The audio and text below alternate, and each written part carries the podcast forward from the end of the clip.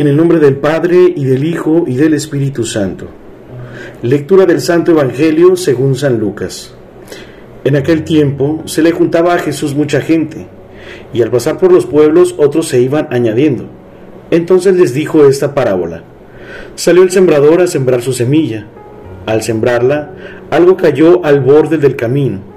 Lo pisaron y los pájaros se lo comieron. Otro poco cayó en terreno pedregoso, y al crecer se secó por la falta de humedad. Otro poco cayó entre zarzas, y las zarzas, creciendo al mismo tiempo, lo ahogaron. El resto cayó en tierra buena, y al crecer dio fruto al ciento por uno.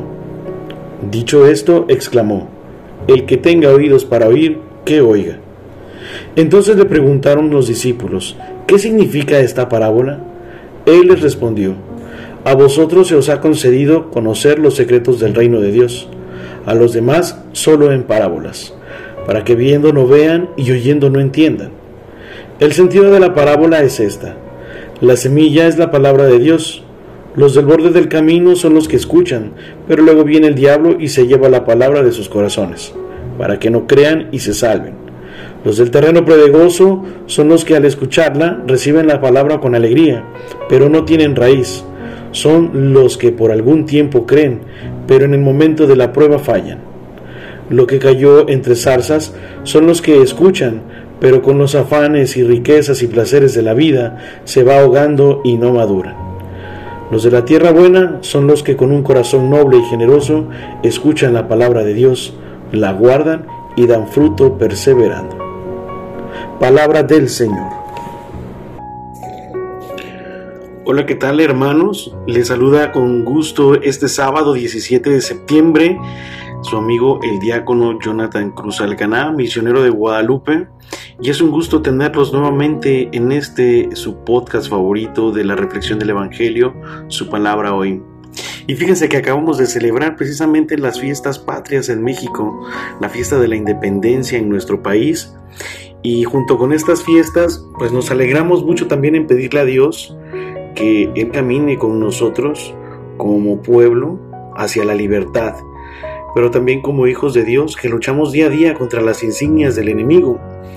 Y esto viene a raíz del evangelio que acabamos de escuchar el día de hoy, y quiero compartir contigo este mensaje, esta reflexión. Fíjense que hemos escuchado esta parábola que nos presenta Lucas y hace comúnmente alusión a la fe, y es cierto, casi siempre se abre camino a cómo cada corazón humano actúa ante la palabra de Dios, y también cómo esta misma se pierde por la dureza del corazón del hombre. Esta es una cosa que nos lleva a no vivir en la manera en que Dios quiere que lo hagamos. Y con esto no me refiero a vivir en una vida llena de reglas o de imposiciones, sino a vivir en una vida unida al amor de Cristo, una vida unida a la verdad, a la justicia, al perdón y a la constancia, y también en la perseverancia, porque si bien es cierto, la palabra habla de cuatro tipos de corazones, de los cuales tres de ellos no están excluidos de cambiar su forma de vivir o de hacer las cosas. Un corazón que está dispuesto a cambiar su vida es un corazón que tiene una nueva oportunidad de ser, un corazón que da fruto. Tal como en muchas ocasiones eh, hemos escuchado la predicación de Jesús, que cambia el estilo de vida de muchas otras personas que lo escuchan. Y ante esto pues es necesario tener una verdadera disposición, una disposición que sea real a esas palabras que escuchamos siempre en los evangelios, siempre en la palabra de Dios, siempre en la Sagrada Escritura. Y fíjense que en un sentido vocacional, que también es una de las formas en las que se interpreta pues este evangelio, este pasaje que escuchamos, Eh, todos tenemos una misión, y es una llamada a vivir la vida en diversas formas, al matrimonio, a la vida consagrada, a una vida llena, dedicada al servicio, en sus diversas profesiones.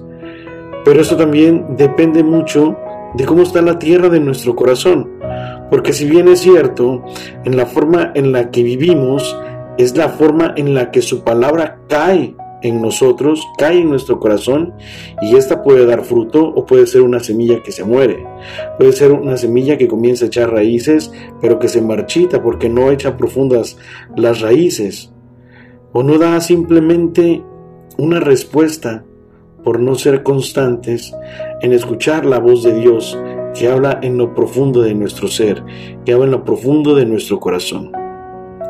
Yo quiero invitarte, querido hermano, hermana, de su palabra hoy, que al escuchar la palabra de Dios en este día, dispongas un momento de tu día y te preguntes cómo recibes ese mensaje de salvación, ese mensaje que es un mensaje de conversión, o puede ser un mensaje que te quiera llevar a promover la paz, la justicia, o ese mensaje a ti, joven, que estás buscando el sentido de tu vida. ¿Y cómo podemos hacer esto? Pues bueno, hay muchas formas de hacerlo en nuestra vida cotidiana, en la forma en la que nos relacionamos con nuestra familia, con nuestros amigos. Nosotros podemos ser promotores de justicia, promotores de paz, promotores del amor, del perdón y, claro, sobre todo una respuesta también generosa al llamado que Dios hace cada día a cada uno de nosotros. Te saludo con gusto en este día, te envío mi bendición con mucho cariño y te invito también a que no te olvides de compartir este mensaje con tus contactos para que lleguemos a más personas con la palabra de Dios y también más corazones se conviertan. Que tengas un bendecido día.